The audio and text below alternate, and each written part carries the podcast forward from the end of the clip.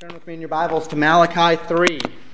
If you would like to keep your thumb in that particular uh, hymn, you may. Well, I'll be referencing it a little later in the service, but I do want to mention if, if you do have that open still, um, let me read you that third verse again that Brother Grismore was mentioning. Hail the heaven born Prince of Peace, hail the Sun of righteousness, light and life to all he brings, risen with healings in his wings. That is uh, directly from, well, not directly, it's not verbatim, but it is from Malachi 4. But do you notice there, if you're still looking at it, that the, notice how the, the term son of righteousness is spelled? You can take a look at that if you'd like. Hymn 106. How is son spelled in that hymn? And we'll be referencing that a little bit later in the service. Malachi 3:16 is where we will begin today. We are finishing the book of Malachi. It's been a pretty short series, just about two months long. I'm excited that we have the opportunity to finish it today, next week, stepping into our Job book sermon, and that will be exciting as well. Title of the sermon, as you see it there, if you have a, a note sheet, is a question. Is it, or excuse me, a statement, it's worth it. It's worth it. You know, about a year after my wife and I were married, she and I had the opportunity to spend some time hiking in the Appalachian Mountains down in uh, North Georgia, North Carolina area. We lived in Florida at the time, and so it's about a six and a half, seven hour drive up to those mountains. And this was, of course, before we had children. And, and so we went and we were going to do some hiking in the Appalachian Mountains. Now, we had planned a fairly long trip, a backpacking trip. We'd planned to, to hike a fairly steep area of those mountains. There was a particular area that my wife wanted to show me. She wanted me to see it. It's, it's a t- you, go, you go beyond a clearing, and there's this, there's this clearing in the trees, and you can see for miles, and it's supposed to be beautiful, and she wanted me to see it. And so we strap on the backpacks, and this was, this was our first trip. Uh, that we'd had since we were married. I had just gotten a new backpack, and my, my hiking boots were fairly new as well, not really well broken in. And we were going to really push it because we started in the afternoon on this day up to the top of this, this to get to this, this bald. Uh, that's what they call them when there's a clearing in the trees uh, in the Appalachian Mountains. So we were going to get to this bald. Well, we pushed. And like any outdoor sport, you expect a little suffering in the name of the game. So there's going to be a little bit of suffering. There's going to be a little bit of pain. There's going to be the twisted ankle. There's going to be the blisters. There's going to be the, the weight of the pack. There's going to be the mosquito bites. That's the name of the game when you're dealing with something outdoorsy. And we knew that. We were, we were ready to go because we knew that when we reached the top, we had something to look forward to. All the time we were, we were hiking, we were just thinking it's going to be beautiful. We're going to reach the top. We're going to make it. We're going to enjoy the view. It's going to be lovely. And that's, that, that, that was our purpose. You can endure a lot when you have an expected end. Well, such was not our blessing on that day. We did make it to the top, thankfully. We got to the top, and, and that was a, a real blessing in and of itself. However, when we got there, there was a thick blanket of cloud over everything. You could hardly even see to the next mountain peak. As a matter of fact, you could hardly even tell that, there, that we were surrounded by mountains. We were on the top of this bald, and it was white. The, all, if, I can show you some pictures if you want sometime. We've got them at home. It's pretty much just white. Near trees and white clouds. And as we got to the top, now neither one of us said this, we had a nice time talking while we hiked, and of course the company was excellent. But as I got to the top, I got to admit, pulling those boots off that were not well broken in and, and tending to my blisters and putting on the band-aids and getting the blood, you know, washing the blood out of my socks from where it rubbed those blisters raw. And it wasn't a very good first day for my feet. I have to admit, going through my mind was this really wasn't worth it. The view that we had at the top really was not worth what I just went through to get here. Now, have you ever had such an experience in your own life? Perhaps in, in this physical realm, maybe uh, a sporting event of your own, or a hike of your own, or, or maybe it was something else of the sort, or maybe a business effort. Something that you have put time and effort in, something you have devoted resources to, and in the end, you came to the conclusion that the time, the effort, and the resources that you put into it really wasn't worth what you got out of it. I'm sure we all have experiences like that. It took me a little while to think of one when I was trying to come up with an illustration, but we've all had those where you get to the end of something and you say, you know, that really wasn't worth it. Maybe it's the end of a roller coaster and you say, that 45 seconds really wasn't worth that three hour line that it took to get to that, that roller coaster to have that 45 seconds of fun. Whatever it was, there are times where what we put into something doesn't really come back to us. It's not really worth it. You know, it's an unfortunate reality that many churchgoers and many who we would call religious, whatever that term might mean to us, see service to God in the same light. They look at the world around them. You look at the world around you, I look at the world around me, and we see prosperity. We see temporal happiness. We see immediate satisfaction. And we come to the conclusion you know, this life of serving God really isn't worth it. It isn't worth denying the lust of the flesh, the lust of the eyes, and the pride of life. It isn't worth disciplining myself. It isn't worth disciplining my family unto godliness. It isn't worth living a life of separation and distinction from the world. We can come to this point where we say, no, this just doesn't seem worth it. We look around and we say, look at everyone else. This isn't worth it. As we finish the prophecy of Malachi today, we're going to be reminded through Israel's claims that, you know, it's just not worth it, that in fact, serving God is worth every effort and every sacrifice in our lives. So we're going to look at two considerations this morning. Two considerations regarding your service to God in this life. And I'd like you to consider these points with me this morning as you think of the things that you do the way that you live, the sacrifices you make, the changes that you've made in your lives to conform yourself to the Word of God. Two considerations of the service to God. First consideration this morning from verses 13 through 18 of Malachi 3 Your earthly service to God is always worth it. Your earthly, earthly service to God is always worth it. Look with me at Malachi 3, beginning verse 13. Your words have been stout against me, saith the Lord. Yet ye say, What have we spoken so much against thee? Ye have said, God answers them, It is vain to serve God. And what profit is it that we have kept his ordinance, and that we have walked mournfully before the Lord of hosts? And now we call the proud happy. Yea, they that work wickedness are set up. Yea, they that tempt God are even delivered. Then they that feared the Lord spake often one to another. And the Lord hearkened and heard it. And a book of remembrance was written before him for them that feared the Lord and that thought upon his name. And they shall be mine, saith the Lord of hosts, in that day when I make up my jewels, and I will spare them as a man spareth his own son that serveth him. Then shall ye return and discern between the righteous and the wicked, between him that serveth God and him that serveth him not. Your earthly service to God is always worth it.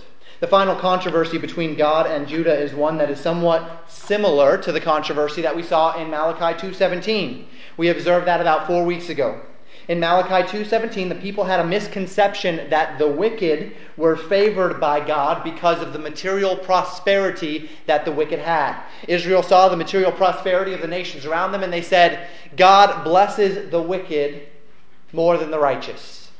And there was this contention.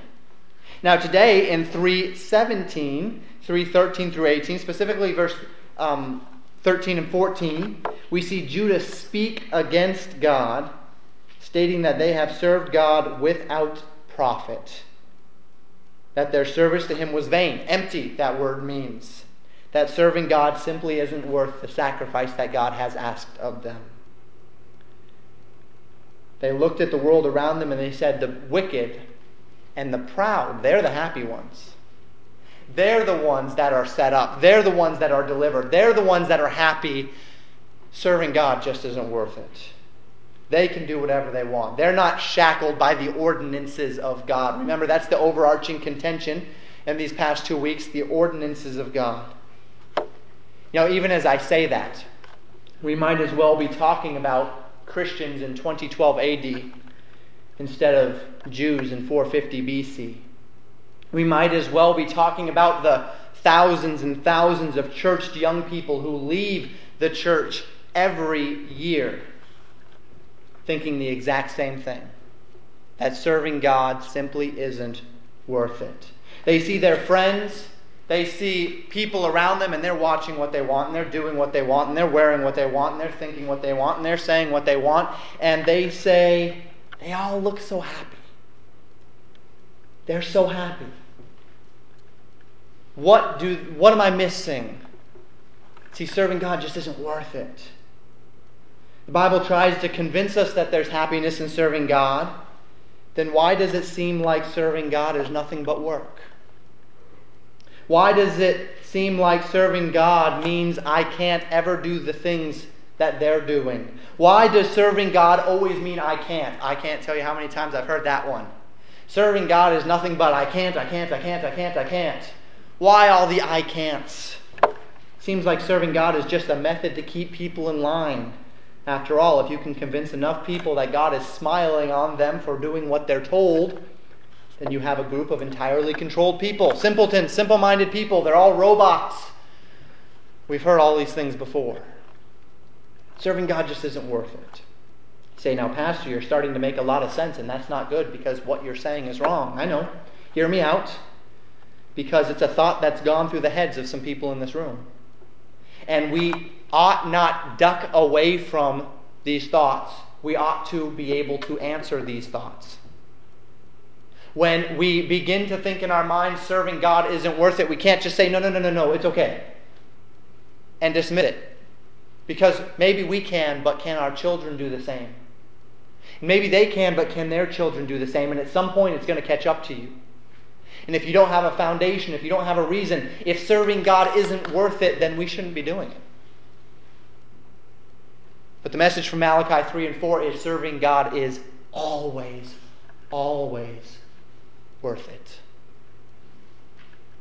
Serving God is always worth it. The Jews in the time of Malachi were coming across the same problem we see today. And their answer was the same as many church people, religious people, are saying today. They say, How can we make church worth it again? What did the Jews say when they wanted to make their religious system worth it again? Well, they mixed the worship of God with the sinful pleasures of the world so that they could have the best of both worlds. That was the answer that they had. They lived in such a way that they could say and they could feel like they were serving God while living exactly as the world lives and doing exactly what the world does. Thus is the entire controversy of Malachi. God spends the entire book of Malachi condemning the people for their false worship, for their worldliness, to which they continually respond, What do you mean, worldliness? What do you mean we've drifted from you? We're obeying you, God. Remember this checklist? We've gone down that checklist and everything's great. We've done what we're supposed to do. Serving God wasn't worth it until they mixed God with the world, and then it's okay because they don't have to sacrifice anything to serve God because they're serving their flesh as well. So, too, we see oftentimes the church's answer to this conundrum of those who feel like serving God isn't worth it. Those who find no pleasure in serving God, the church's answer has been all too often, and to our shame, to bring worldly pleasures into the church while convincing people that they are at the same time serving God. And thus, the church of God, as had been the nation of Israel here in Malachi, the church of God has been fleeced. Worship has been compromised, and we as Christians are often hardly even distinguishable from the world within which we live. But serving God is always worth it. And God had a message to the Jews in the day of Malachi. And it is the same message he has for the church today, and we'll apply it. They that feared the Lord spoke, and he heard them. That's what it says in verse 16. Then they that feared the Lord spake often one to another, and the Lord hearkened and heard it. And a book of remembrance was written before them excuse me, before him for them that feared the Lord, and that thought upon his name. God describes a scene where Israel says serving God's just not worth it. We've seen for weeks now how they reacted to that. They brought in the, the negative or the, the pagan sacrifices. They brought in the negative thoughts. They brought in all of these things from culture and they brought them into their worship because serving God simply wasn't worth it. But what does God describe, describe here in verses 16 through 18? God describes a situation where he looks down upon those who, in the midst of Judah's compromise, in the midst of the compromise of all these people, continue to fear his name the remnant within the whole that continued to love God and serve Him. And to these men, God assured them not, that not only does He see their obedience, not only does He hearken unto their cries, but He records their obedience in a book of remembrance. That as God looked down upon the righteous in the midst of a wicked people, looked down upon those who served God in the midst of a compromising people, God said, I see you, and I'm writing down your obedience. It's on record. God then says in verse 17, and they shall be mine. And he says, They'll be mine in the day that I make up my jewels. That word jewels in the Hebrew is literally in the day that I make up my precious possession. We've seen oftentimes in the New Testament the reality that God's people are his precious possession. And so, in the day he says, When I make up my precious possession, in the day that I gather my people, those people will be mine. The, in the day, in that day, God will find those who have served him. He will make them his own. He will spare them. He will divide them from the unrighteous, divide them from those who do not serve God, and they will be his precious possession. Malachi 3, Israel was saying that serving God simply isn't worth it. God's response was very simple. In fact, serving God is worth it. Ladies and gentlemen, the exhortation that God gives, the exhortation to serve Him, is not an attempt at manipulation. We are not called to serve God only to end our lives with nothing to show for it. But we do serve in faith. We serve God today, trusting that He will faithfully reward us in the life to come for the service which we give Him in this life. And that's what God was promising to the people of Judah in Malachi's day. And we see throughout the New Testament that that's what He has promised to us as well, that He is laying up in store for those who would serve Him riches. If we will only see with eyes of faith and respond. And so the world is often very happy in their sin, aren't they? But their sin can never satisfy. And the results of that sin will never endure. We look around us and we see a world that will convince you that if you can buy this or do that, you will be happy. But there's no satisfaction in it. And at the end of their life, they will have nothing to show for it. Well, God says to those of you who will serve Him, He sees, He knows, and it's being recorded in a book of remembrance. The world will do what they want, they will say what they want, they will think what they want, but when their lives are over, they will stand before God, they will give an account. And that's why serving God is always worth it, because we will give an account. Now, serving God, as we know, many in this room, I believe probably every man in this room can testify that there is happiness on this earth for those that serve God, though I dare say, regardless of the conditions, we will find joy in this life as well. Serving God, though, is not about what we have in this life, it's about what happens in the life to come. And God says here in Malachi 3 serving God is always worth it because it's being recorded. God sees, God knows, and God remembers. Our first consideration your earthly service to God is always worth it. Our second consideration in Malachi 4 1 through 6. Your earthly service to God ends in eternal righteousness. it ends in eternal righteousness. As I was hiking in those mountains with my wife, you recall I told you that it was easy to endure the pain because we had an expected end.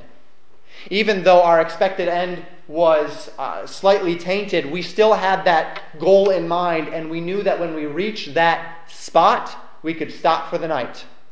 We were done hiking for the day. We could light a fire. We could dry off. We could rest. We could eat dinner. We could enjoy it. We continued in hope, in expectation. We knew that there was an end and we were going toward that end, and it kept us going. Well, ladies and gentlemen, your service today, the pain and the difficulties and those things has an expected end.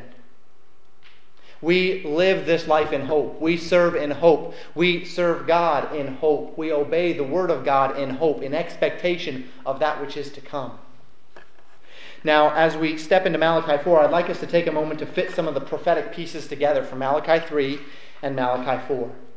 In Malachi 3, 1 through 6, you recall from a couple of weeks ago, God described a time when God's messenger would come and would prepare the way for the Lord.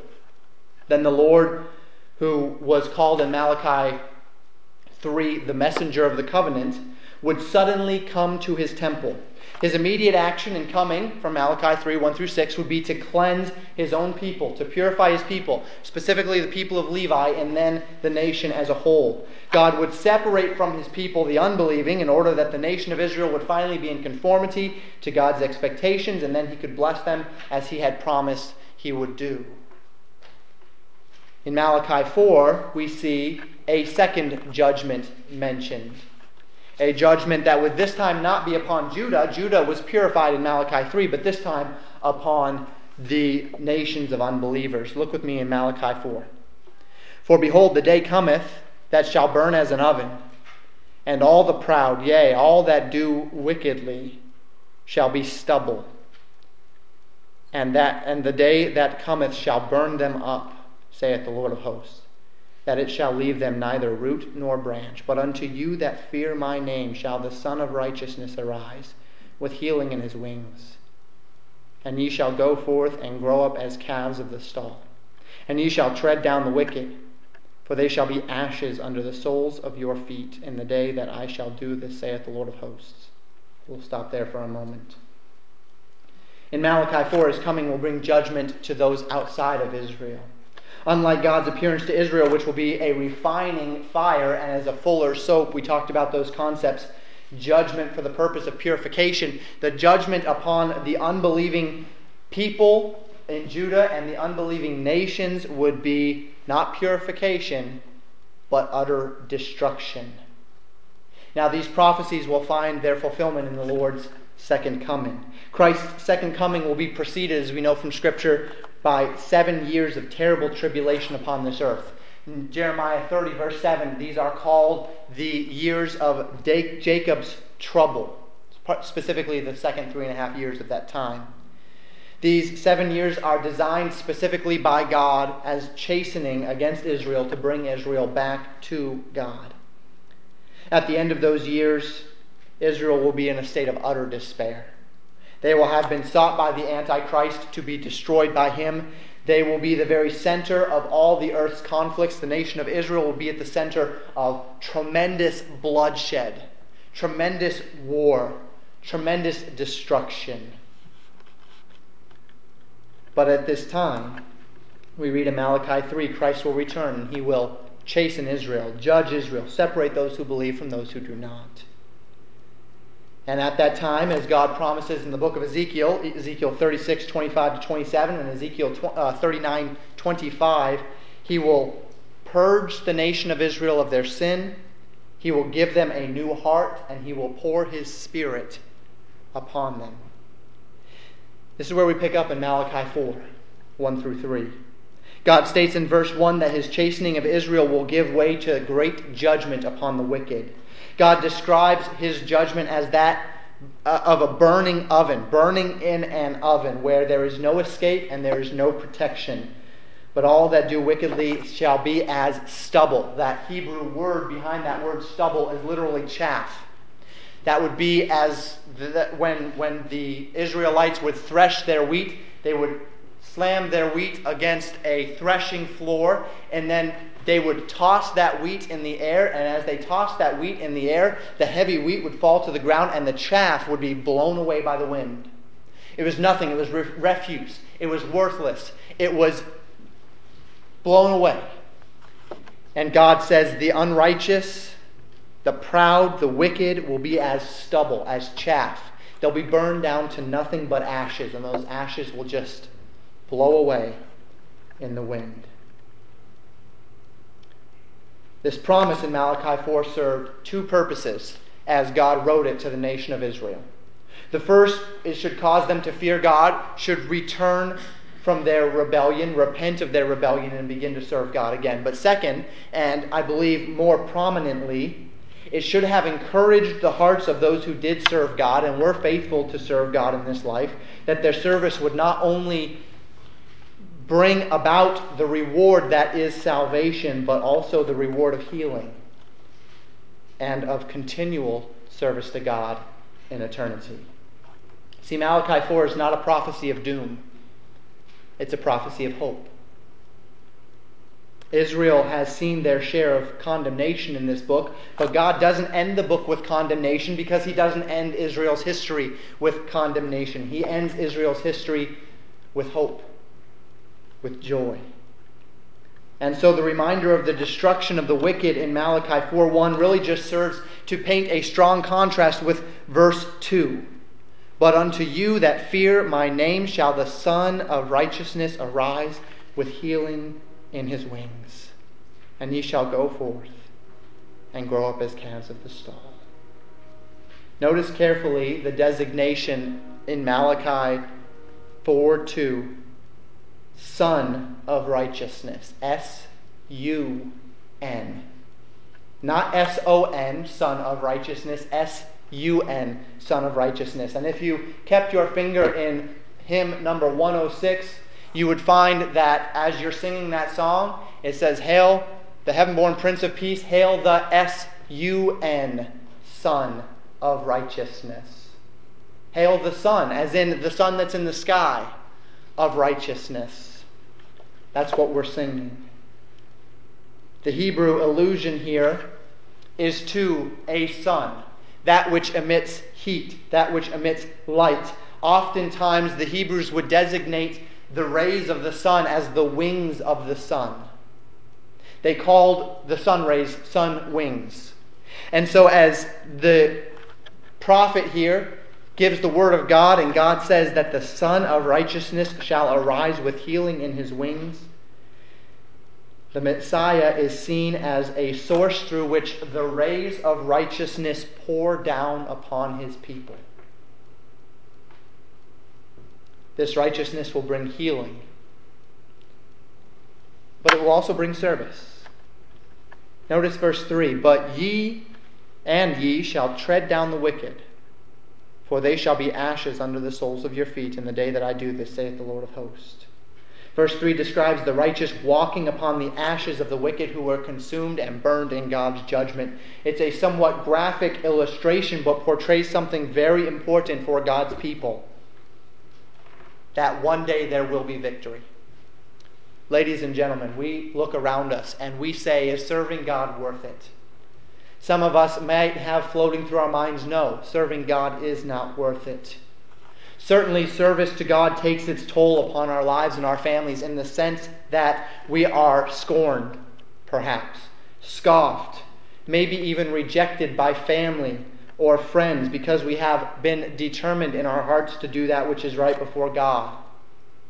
Certainly, we have been incubated from a great deal of persecution in this nation, but rest assured, those days are ending and our time is coming. Unless God, in His mercy, calls this nation back to Himself. Whether on an individual level or a corporate level, when we are rejected, when we are scorned, when we are persecuted for adhering to the principles of the Word of God, when we feel that evil has the upper hand, God had an answer to those that felt that way in the book of Malachi, and it was this Remember that there's coming a day when the wicked and the righteous will be separated, and the wicked will be judged. Remember that your earthly service to God ends in righteousness for eternity. And so your earthly service to God is worth it because God will judge those who live for themselves. But service to God also has a wonderful end. That end is salvation in every sense of the word.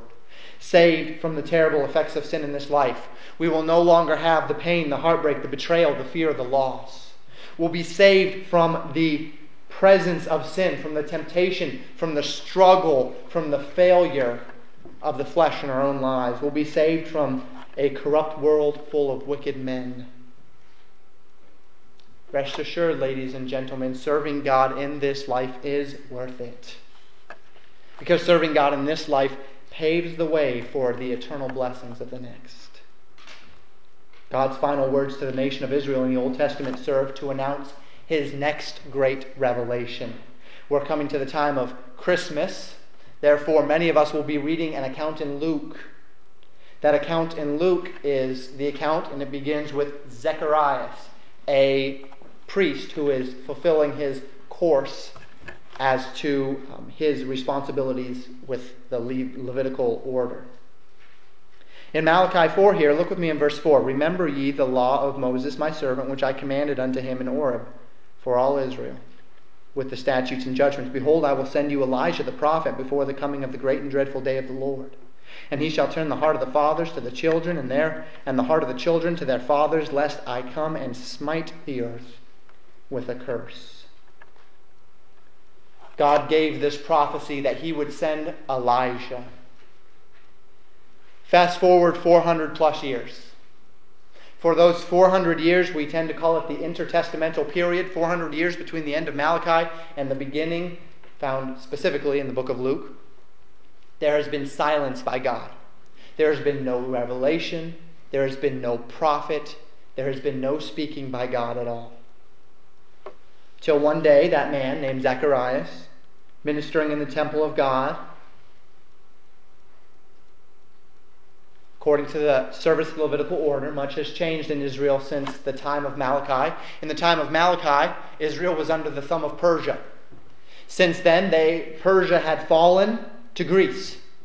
Then Greece had split into four kingdoms, and Syria and Egypt had spent hundreds of years fighting back and forth between the nation of Israel. And finally, Rome came and conquered it all. Israel had been through hundreds of years of war.